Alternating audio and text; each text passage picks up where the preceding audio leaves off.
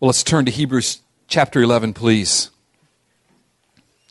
Hebrews chapter 11, and let us explore this chapter together. The word faith occurs 32 times in the book of Hebrews. 24 of those occurrences are in chapter 11. Hence, Hebrews 11 has been called the faith chapter. And we're going to spend the next four Sundays studying the faith chapter. We're going to take our time, and go through this chapter very slowly. Why? Because faith is what we need. It is a gift from God, and it is something we're to cultivate, having received that gift from God. You see, faith is how we interpret this chapter, but it's a faith in action. This chapter is about faith, but actually it's about men and women who live lives of faith. Men and women who put their faith in action, who acted on the basis of faith. That's what Hebrews 11 is about. It is not an intellectual exercise into what is faith. It is an action movie. It is an action novel. It is an action piece of history. Faith in action. And it calls us to action. See, this chapter is bracketed by Hebrews 10, 32 to 39, which Jose preached last week, and its appeal for us to endure in faith. And it's followed by Hebrews 12, 1 through 11, where again we're exhorted to run with endurance the race of faith. Folks, this is about faith in action. Faith in action. So let's read about faith in action. Hebrews 11, I'm beginning in verse 1 through verse 7. Now, faith is the assurance of things hoped for, the conviction of things not seen. For by it, the people of old received their commendation.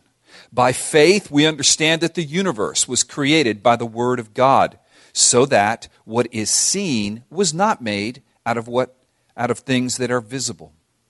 By faith, Abel offered to God a more acceptable sacrifice than Cain, through which he was commended as righteous, God commending him by accepting his gifts, and through his faith, though he died, he still speaks. By faith, Enoch was taken up so that he should not see death, and he was not found because God had taken him. Now, before he was taken, he was commended as having pleased God. And without faith, it is impossible to please God. For whoever would draw near to God must believe that he exists and that he rewards those who seek him. By faith, Noah, being warned by God concerning events as yet unseen, in reverent fear constructed an ark for the saving of his household. By this he condemned the world and became an heir of the righteousness that comes by faith. The key terms here, friends, are faith and the unseen. Let us pray. Let us pray that God give us understanding here in this text. Lord, I pray for your anointing as the word, your word is preached, I pray for the sacred anointing, the sacred blessing that comes from you and your spirit. We are weak and often we stumble in unbelief. Lord, give us faith. Lord, we believe. Help our unbelief. We pray this in Jesus' name. Amen. Our church is filled with men and women who live a life of faith displayed in giving their time and talents and treasures to build God's church by declaring and demonstrating the gospel. Filled with them. Thank you. I'm looking at all of you. But one example of this is a couple who live a life of faith and have done so in this church for the last 10 years, and that is Miguel and Carmen Medina. I remember 10 years ago, Miguel and Carmen moved to Miami from Washington, D.C. area. Carmen was pregnant with their first, David. Um, over these last 10 years, Miguel has directed our worship team, participated and led outreaches to Cuba and the Dominican Republic. As a matter of fact, uh, Miguel and Carmen are going to be going to the Dominican Republic on July 17th. During these last 10 years or so, Carmen has borne their four children and faithfully cared for them while also serving the church in creative arts, productions like Extravaganza, interpreting our sermons every Sunday morning, translating many of my messages into Spanish, allowing me to serve our brothers in Cuba and the DR. The Medinas, like many others in this church, live a life of faith in the unseen promise of God to reward those who build his church with the gospel. They've been pillars at Palm Vista. And it was for that reason that I met with Miguel about a week and a half ago. You see, Carmen and Miguel Medina continue to live a life of faith, and that faith for them has led them to leave Palm Vista, to leave the deep friendships they have forged here over these last 10 plus years. Why? To help build another church Sovereign Grace Church of Miami, led by Jose Prado. In January, they will depart with the Sanchez's, the Machins, the Kunzis, Rick and Mallory, and Christy Piquet to be part of the launch team for Sovereign Grace Church of Miami. So, about a week and a half ago at a Starbucks with tears in my eyes, I found myself leaning across the table and telling my dear friend Miguel how grateful I was for his life of faith, for their lives of faith. I thanked him for their faithful service to the Palm Vista family. And I told him that his life of faith has borne witness to God's faithfulness. I looked into his eyes and I said, I can't wait to tell your children of the legacy of faith and a life of faith and faithfulness to God that their parents have left for them. What a legacy to leave one's children. Their faith has borne witness of God, but not only to their children, to us as a church every Sunday, week in and week out. And it's borne witness to an onlooking world. What have they borne witness to? God, that He exists and that He rewards those who seek Him. And Miguel looked at me through his tears and informed me that building the church was his life's work. It was what they would gladly give themselves to for the rest of their lives on earth. Friends, it was a holy moment. See, Miguel and Carmen's life of faith is a living illustration of the message of Hebrews 11 1 through 7. And that message can be summarized in this one sentence Live a life of faith that bears witness to God. Live a life of faith that bears witness to God. In the first point of our message, we will look at what characterizes the faith by which we are to live our lives. And then in point two, we will look at several examples of those whose life of faith bore witness to God. So let's look at point one live a life of faith. What characterizes the faith that should determine how we live our lives? Well, I believe the characterization, the definition of that kind of faith is found in verse 1. It answers the question, what characterizes this faith? And it provides a definition of the faith we are to live by. Now, this definition is not a comprehensive definition. Let's be careful about that. Faith is not less than this, what we're about to read, but it is more. It's a very narrow definition that wants to look at faith that endures. Don't you see? That's the text. That's the context. Endurance. So let's look at this faith that endures. What is the enduring quality of faith? Well, here's what it says in verse 1. Now, faith is the assurance of things hoped for, the conviction of things not seen. So, the first aspect of faith is faith is the assurance of things hoped for. This word assurance can also be translated an objective substance, a certainty. See, see, this kind of faith is objective in nature. It is the foundation of what we hope for. So our hope is defined in Hebrews as Christ Himself. So this kind of faith is an objective foundation. It's Christ. Our hope in Hebrews as well is of the inheritance that Christ will give us. Remember Hebrews 2?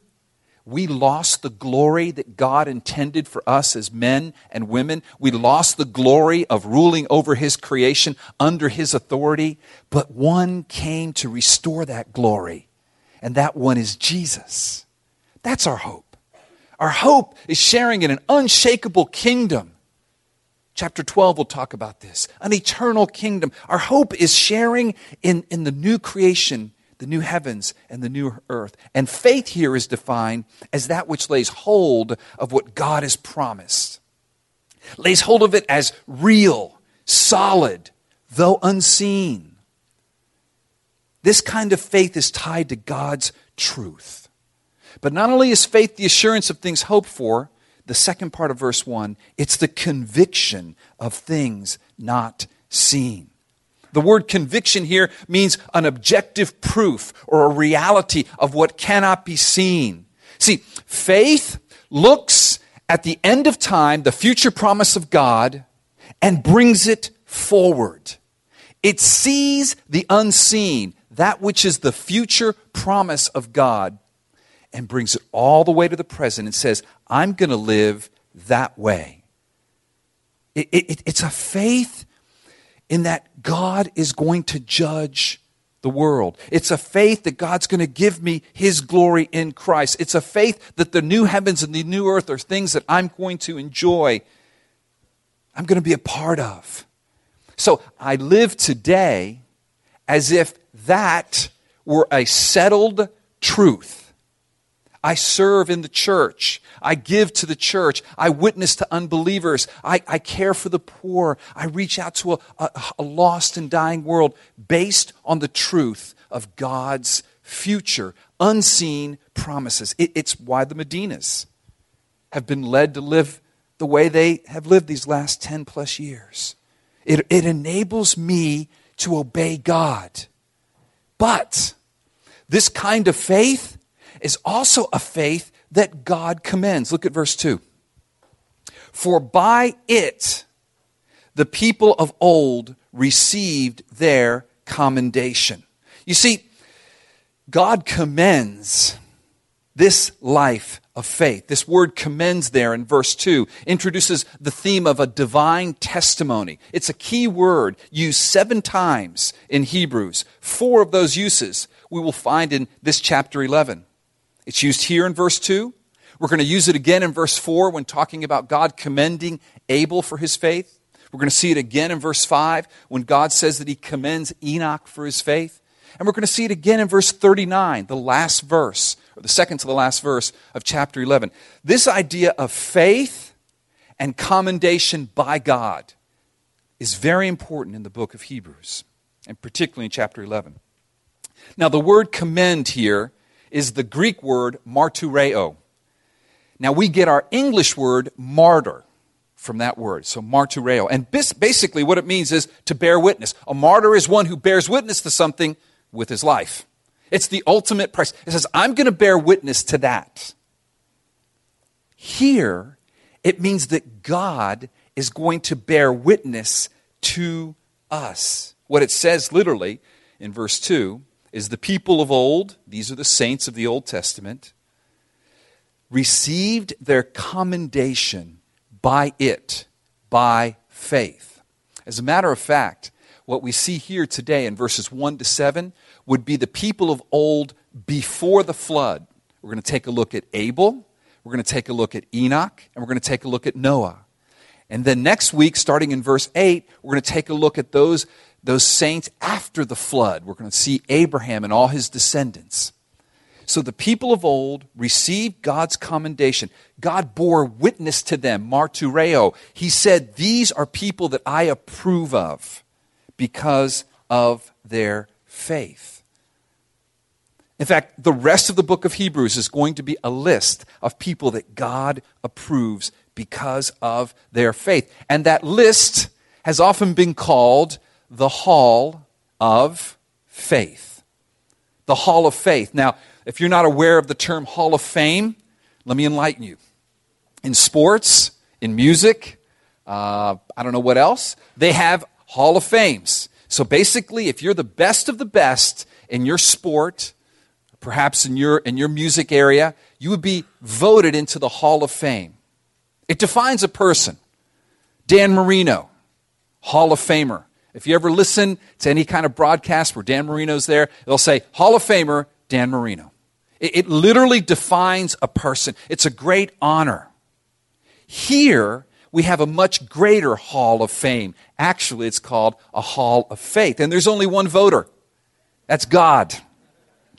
And he is commending or bearing witness to, martyreo, those who have faith. God inducts them into his hall of faith. The rest of the, the chapter 11 now, we're going to be meeting the inductees into God's hall of faith. But look at verse 3. Oh, friends. Verse 3 is very encouraging because in verse 3, we realize that we too can be inducted into the hall of faith. Notice how verse 3 begins by faith. That, the, that term, by faith, is very important in, the, in chapter 11. It's going to be used time and time again to introduce the inductees. But notice, by faith, we. By faith, we we understand that the universe was created by the Word of God so that what is seen was not made out of things that are visible. What does verse 3 tells me? Verse 3 is a transition and introduces this term by faith, but it includes us. It's first person plural. We. And it's saying this. It teaches us that those who live a life of faith, God will commend. Those who bear witness to God that He is the creator of the universe, that He was able to create all that we see out of the unseen word proceeding from His mouth, He will commend. Now, there's a fancy term for this. It's called creation ex nihilo. Ex nihilo is Latin for out of nothing. Very important doctrine. Certainly in play here, but I don't think it's the main point here. The main point is this God's word, which is invisible, produces visible results. And God commends people who believe that God's invisible word produces visible results. Certainly, starting with the creation, we must begin there. We must begin, begin with creationism. That's not even uh, in play. If you don't believe in creationism, please come talk to me. Because Scripture teaches it. And it's the foundation. Interesting. There's a big, big war right now on that issue. Well, don't you see why? In Scripture, it's the beginning, creation. If we don't believe God created all that we see from the unseen word proceeding from his mouth, then we're certainly not going to believe that that unseen word can also recreate a dead soul.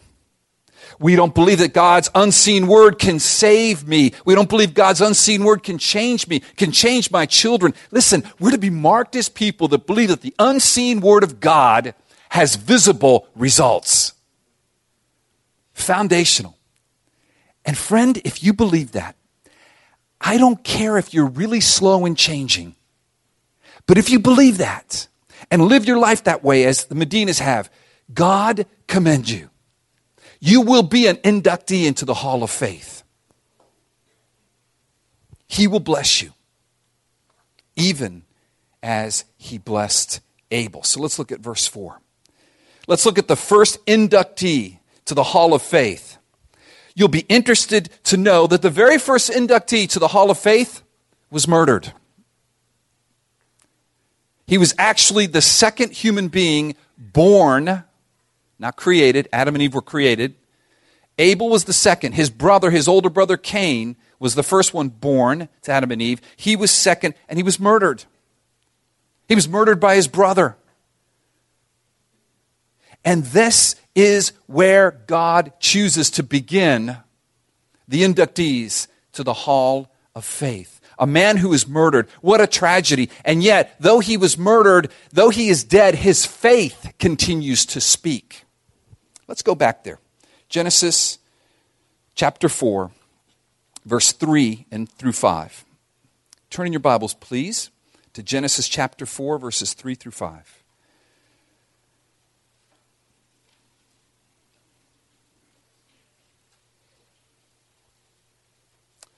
We're going to start actually in verse 1, Genesis 4 1. Now Adam knew Eve, his wife, and she conceived and bore Cain, saying, I have gotten a man with the help of the Lord. And again she bore his brother Abel. Now Abel was a keeper of sheep, and Cain a worker of the ground. In the course of time, Cain brought to the Lord an offering of the fruit of the ground, and Abel also brought the firstborn of his flock and their fat portions. And the Lord had regard for Abel and his offering, but for Cain and his offering he had no regard. So Cain was very angry, and his face fell. The Lord said to Cain, Why are you angry? Why has your face fallen? If you do well, will you not be accepted? And if you do not do well, sin is crouching at the door. Its desire is for you, but you must rule over it. And Cain spoke to his brother Abel, and when they were in the field, Cain rose up against his brother Abel and killed him. Oh, friends, uh, this is an aside. What the tragedy of the fall. They live in paradise, they choose to rebel God, and their, their children murder each other. And we've been murdering each other ever since. But God, in His mercy, God, in His mercy, gives us a picture of faith. When you read the account in Genesis, it does not say why Abel's sacrifice or his offering was accepted. But when you read in Hebrews, it tells you it was accepted because Abel gave it by faith. I find it very interesting that the first two human beings, the one whom God accepts his sacrifice, is a shepherd. Now, I don't have time to get into all the pictures or the typology of the Old Testament into the New Testament, but is it not fascinating? Abel is a keeper of sheep, he is a shepherd. Abel is struck down by his brother. Abel is unrighteously murdered, but though he is dead, his faith still speaks. Can you not see a picture of Christ, our good shepherd? But the main point is this Abel, according to Hebrews 11, gave his offering by faith. Look at Hebrews 11 4 again. By faith, Abel offered to God. New Testament, commentating, comment, commentating on Old Testament. The analogy of faith here, we're going to see now the New Testament interpreting the Old. He had faith, Cain did not. He had faith, and because he had faith, he was commended. Martureo. God says, There is my righteous. There is the one. I approve of him because of his faith. And to show that he approved of him, he accepted his offering. Oh, friends, I believe that Abel's faith was in the objective truth of God's promised reward and the as yet, future, and unseen sacrifice of Christ on the cross. How can that be, Al? Oh, Abel could not have told you Jesus Christ of Nazareth who would die on a cross. But remember, Abel, Abel surely would have known the promise that God made that the seed of the woman would crush the head of the seed of the serpent. That was his mom who was given, who was in the hearing of that promise. And though he could not see clearly, but in a mist, all Old Testament saints were justified by faith and faith alone in Christ, Christ alone. Though as yet an unrevealed Christ. That's the kind of faith we're talking about. In the objective truth of God's promised reward in Christ. And as a result, though he's dead, his faith, it still speaks to us. Oh, friends, long when Car- after Carmen and Miguel are dead, their faith is going to continue to speak. It will speak through their children. It will speak through the, the churches that they have given their lives to build. This church was less than half the size it is now when they first came. Their faith will speak in the lives of people that they touch, and the young men that Miguel's going to disciple as young worship leaders, and the young women who will see Carmen as a, as a worker at home and, and an example. And as she grows older, she'll be one of those older women teaching the younger women. And long after they're gone, their faith is going to speak. Will yours? Do you live in the unseen promises of God, or do you live in the here and now? Ignorance, unbelieving, as if you were an unbeliever, as if there were no judgment coming, as if there were no reward, as if there were no new heavens and new earth that's better than this heavens and this earth, and a new body that's better than this old broken down body, and things that won't rust or tarnish or thieves won't steal.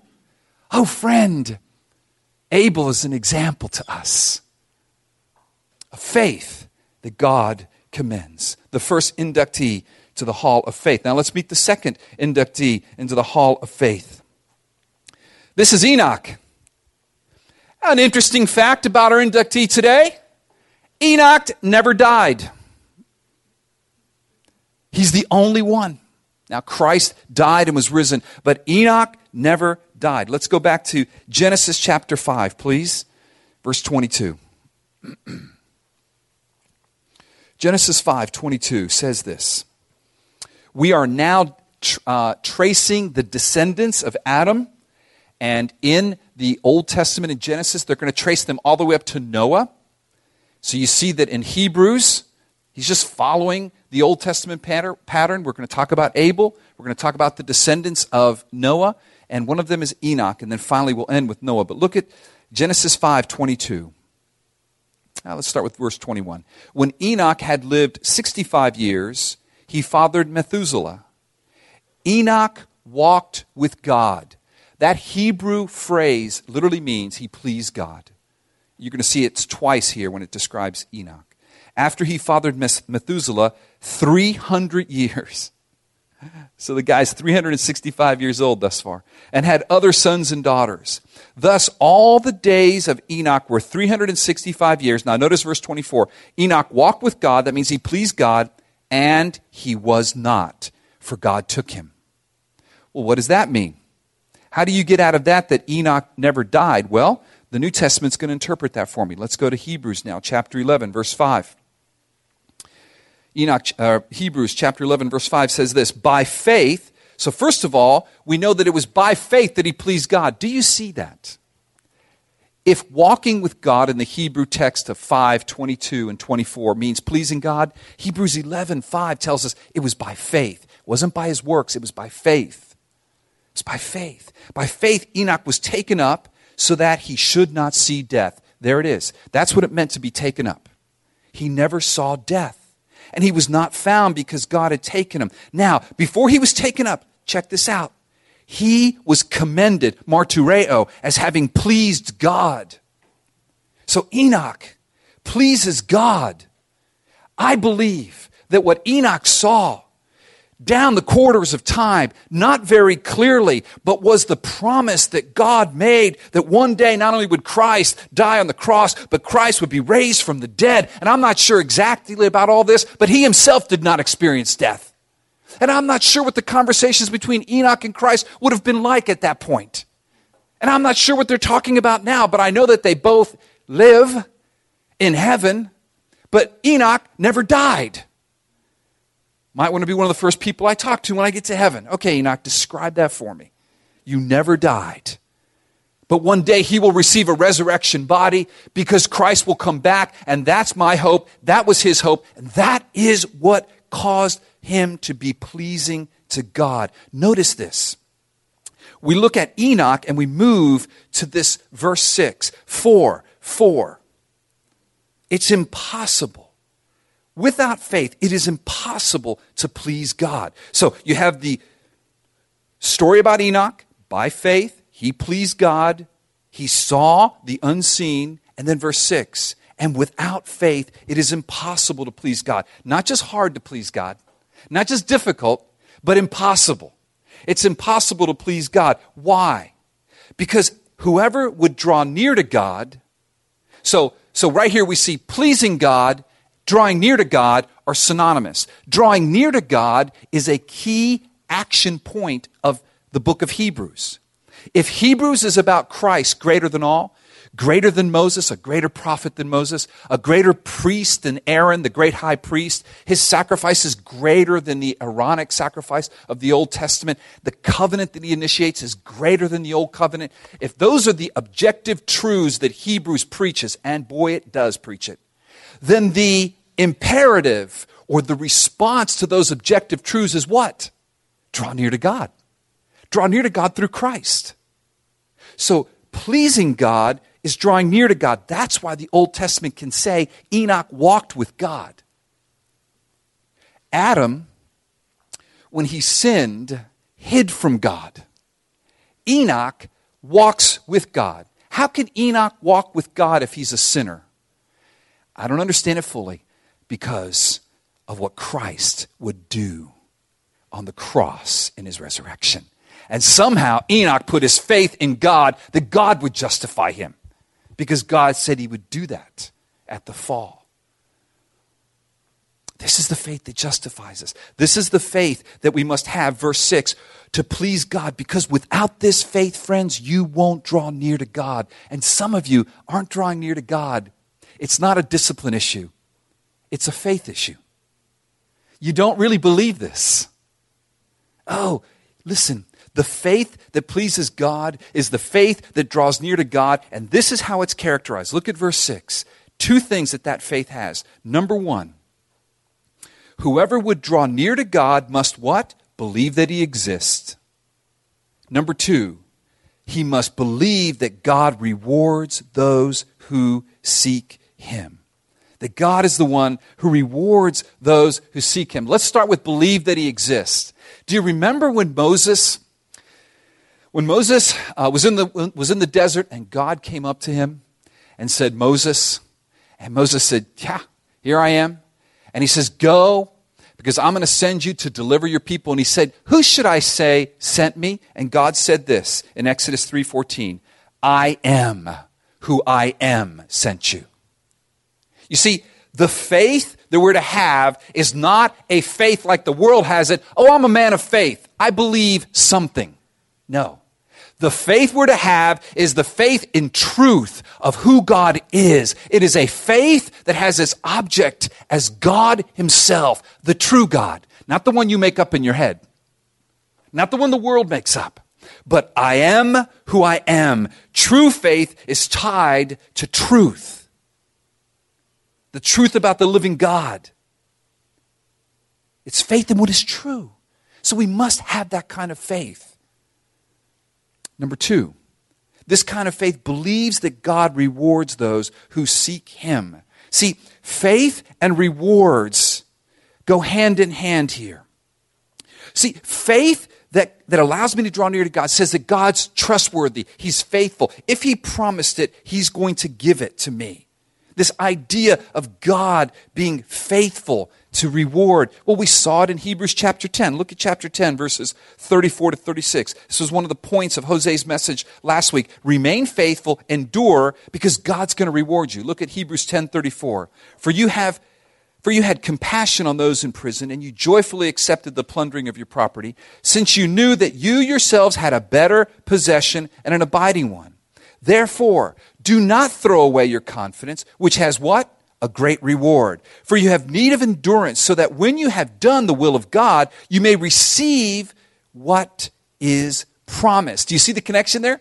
This kind of faith says God is not a liar, though every man's a liar. God's not a liar. God will give me what He's promised. I've got to know the true God. I have to understand His promise, but I believe that God will reward me. He will give me what He's promised. What is His reward? Oh, friend, His reward is His very presence. The reward is God Himself. But it's more than that. It's the glory that He promised us at the very beginning. It's the new heavens and the new earth. It's something better than this earth. So this man and this woman, he's working a backbreaking job, one hour, one way commute, not getting a lot of warm and fuzzies at work, uh, not making a whole lot of money at work. But what is he motivated by? He's motivated by an unseen kingdom, an unseen promise that God's a rewarder. And I know him. He's not perfect. They're not perfect. But this is a loyal, faithful couple who give generously financially with four children. And the world says you're an idiot.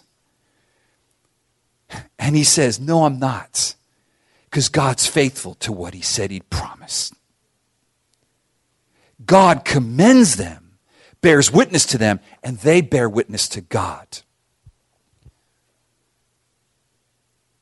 They bear witness to God. As Enoch, Enoch bore witness to God, as Noah will bear witness to God. Look at verse 7, the final verse here. Verse 7.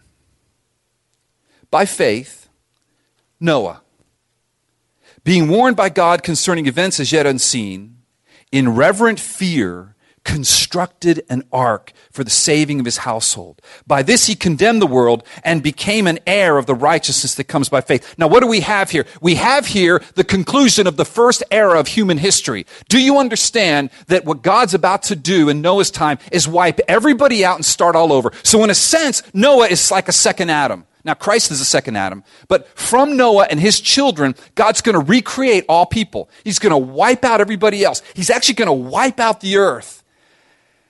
Again, no time to get into this. It's fascinating. Don't you see the picture? I mean, one day this era is going to come to an end. And Christ, who is the one from whom a whole new race has come, God's sons and daughters, will recreate this world and wipe it out and recreate a new one.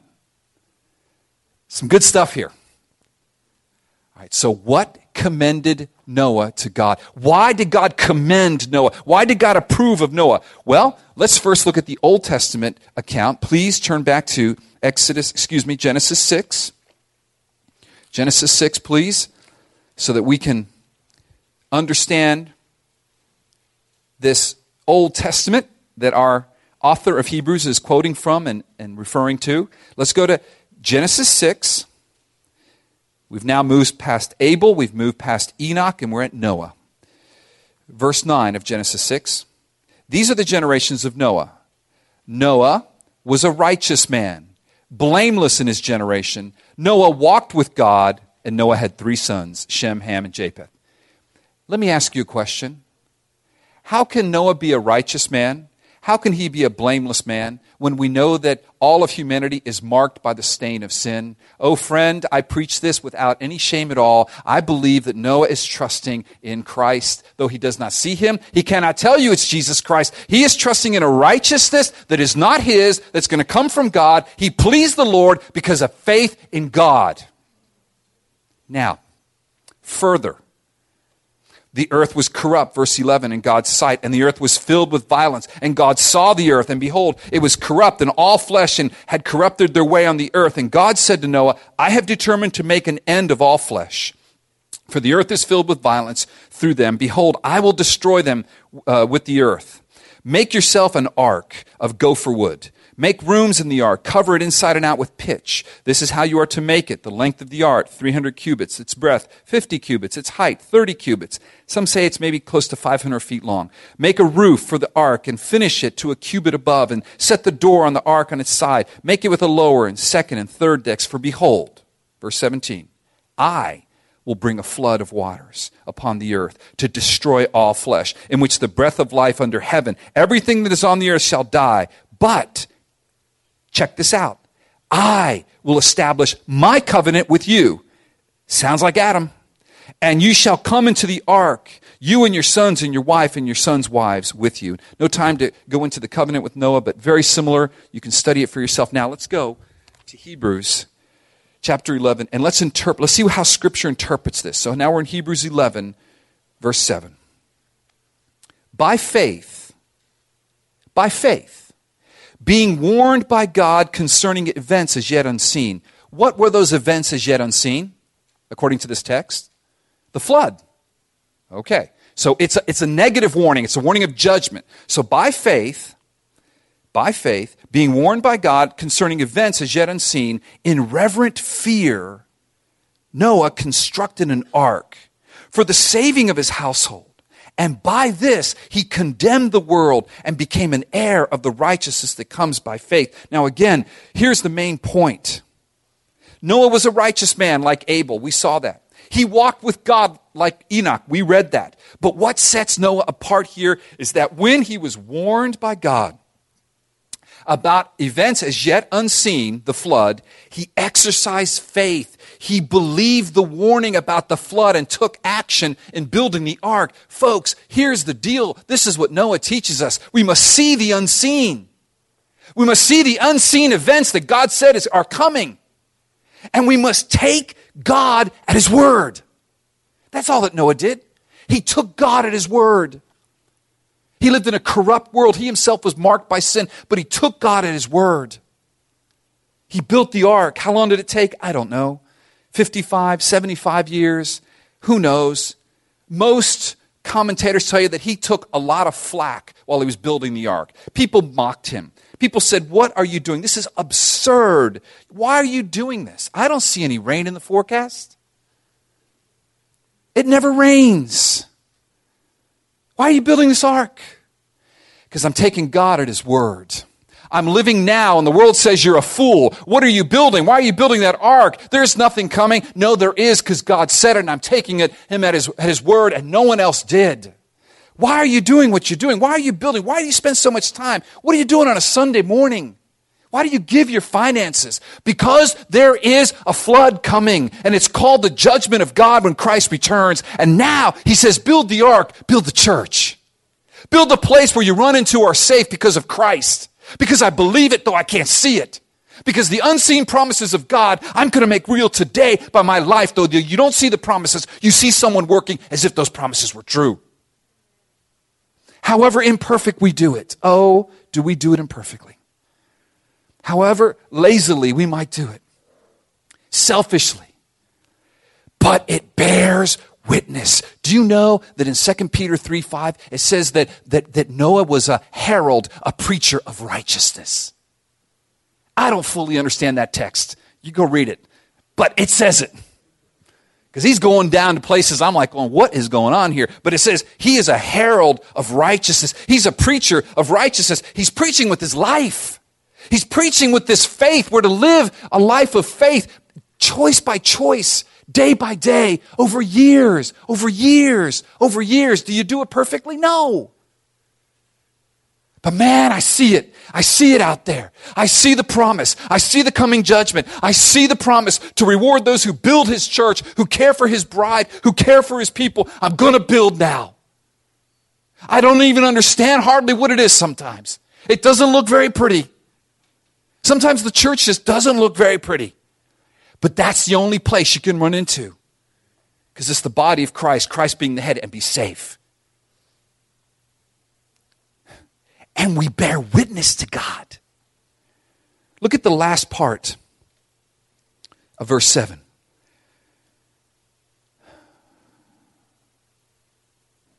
See where it says there? Uh, sorry, in the middle. In reverent fear. In reverent fear. You could, you could, you could translate those words in reverent submission. It's not a fear like I fear you, I'm going to run away from you. It's a fear like I'm in awe of you. In reverent submission, he builds this. His heart is taken. And then reading further there in verse 7, he constructed an ark for the saving of his household. By this, he condemned the world, and you can add, by this, he became an heir of the righteousness that comes by faith. Noah is a herald of righteousness preacher of righteousness, and he's an heir of righteousness by faith. The first one, by this, by his faith, Noah condemned the world by his lifestyle and actions. We see here that we as Christians, we're either going to convict the world or condemn the world. But as Matthew Henry said, we don't condemn the world by by our tongue, by, by telling them they're wrong, by saying they're going to hell. Don't do that. That's not what Scripture calls you to do. We condemn the world simply by living as if that were true. So when we live as if that were true, Christ is coming, Christ is going to build his church, and they're not living that way, it condemns them. Not by my judgment, but my life of faith. And that's what uh, Noah did in his time. And secondly, secondly, we become heirs of righteousness. Oh, friends what, what, what, is, what, what is being emphasized there is this. What did Noah inherit? He inherited a new world. Dude gets in the ark in one world. Dude gets out of the ark in a totally different world. And he, he's the king of that world. Now, in a world with just like five or six people, you're the king, no big deal. But he's, who's your daddy? Everybody's saying Noah. Because everybody else whose daddy wasn't Noah are dead.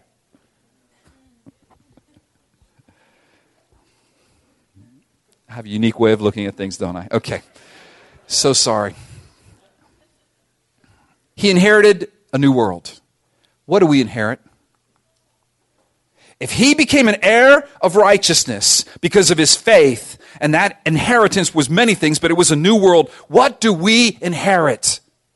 A far better world a world that will never ever end, a world that's new creation, a new heavens, a new earth. What it's saying here is when I have the faith of Noah to see the unseen, when I live my life as if the unseen were a reality, it's a foundation for me. It is here, it is certain. When I walk with God by faith, not in my uh, acts, but in what Christ has done.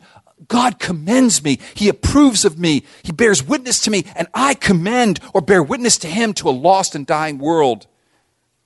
And friends, that's what we're called to do.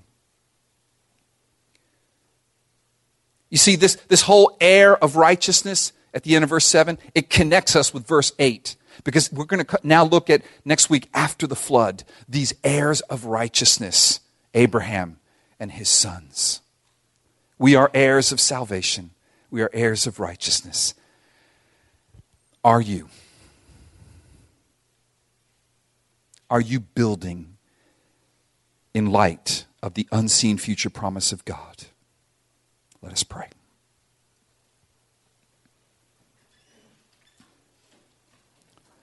Lord, thank you that you have saved us and you have called us. Though we don't deserve it, you have actually placed us in the ark and shut the door behind us.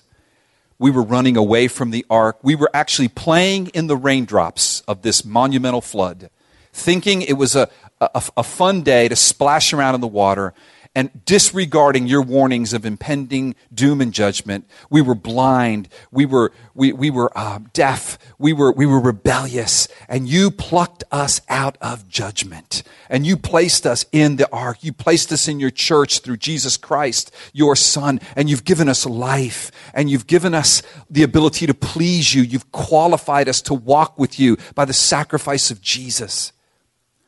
And we just want to say thank you. And Lord, I pray that we would continue to live our lives, lives of faith that bear witness to you. So often we live lives that bear witness to everything but you, to the American dream, to our own selfish ambition, to things we want to build. But oh, Father, may we live lives of faith that bear witness to you to your son, to what you said is going to come, the future unseen promises, the future unseen judgment. Oh God, may we bear, may we live these lives of faith, and may they bear witness of you, and may that witness preach to our generation, even as Noah preached to his. May we be heralds of righteousness, as heirs of righteousness, all because of Christ, the righteous one. May our legacy be what faith builds. What the world mocks, but what you commend. Lord, if there are those here this morning that, that are untouched by this, mock this,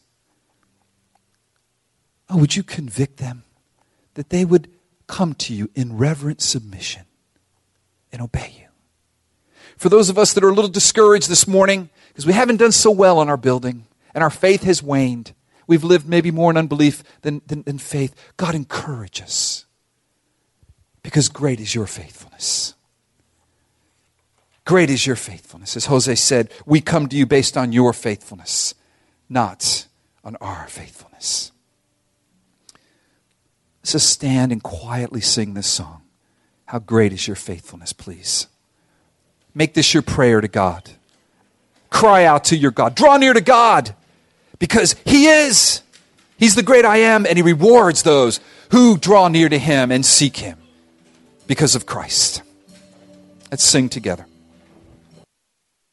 Miguel, I asked Miguel if I could just share something before we sing further. Folks, I love this song. If you could put that uh, chorus up there, the heavens ring, the saints all sing. Th- this is direct application of the command two weeks ago that because of Christ's sacrifice, we're to stir up one another to love and good deeds. God wants us to draw near together. Let us draw near to God. It's not just individual. It is that, but it's, it's more than that. Do you realize that this morning, Enoch is singing and worshiping God? Now, I don't know what he's singing. Maybe he's not singing, but he's worshiping God, okay? As is Abel, as is Noah. When we get into chapter 12, we're going to see there's a, a crowd of witnesses. And that crowd of witnesses is saying, Go, go, Palm Vista, worship God together, draw near together. He's worthy. His coming, His promises are true. That's, that's what we're doing right now. So, can we, let's just do it with all of our hearts And if you lack faith, just say, God, I believe. Help my unbelief, please. Get your eyes off yourself, off your circumstances, and worship the awesome God in reverent submission. Let's start with the first verse, please. My friends, may the Lord bless you, and may the Lord keep you, and may the Lord make his face to shine upon you, and may the Lord give you the ability to do more than just sing of his faithfulness, but to serve in light of his faithfulness, and to give in light of his faithfulness, and to forgive in the light of his faithfulness, and to proclaim the gospel in the light of his faithfulness, and to feed the poor in the light of his faithfulness, and to care for the widow and the orphan in the light of his faithfulness, and to protect the unborn in the light of his faithfulness, and to preach and be a herald of righteousness, my friend, as you're an heir of righteousness. Amen. Amen. God bless you. If you're a first time guest, love to say hi to you right through these doors. You are dismissed.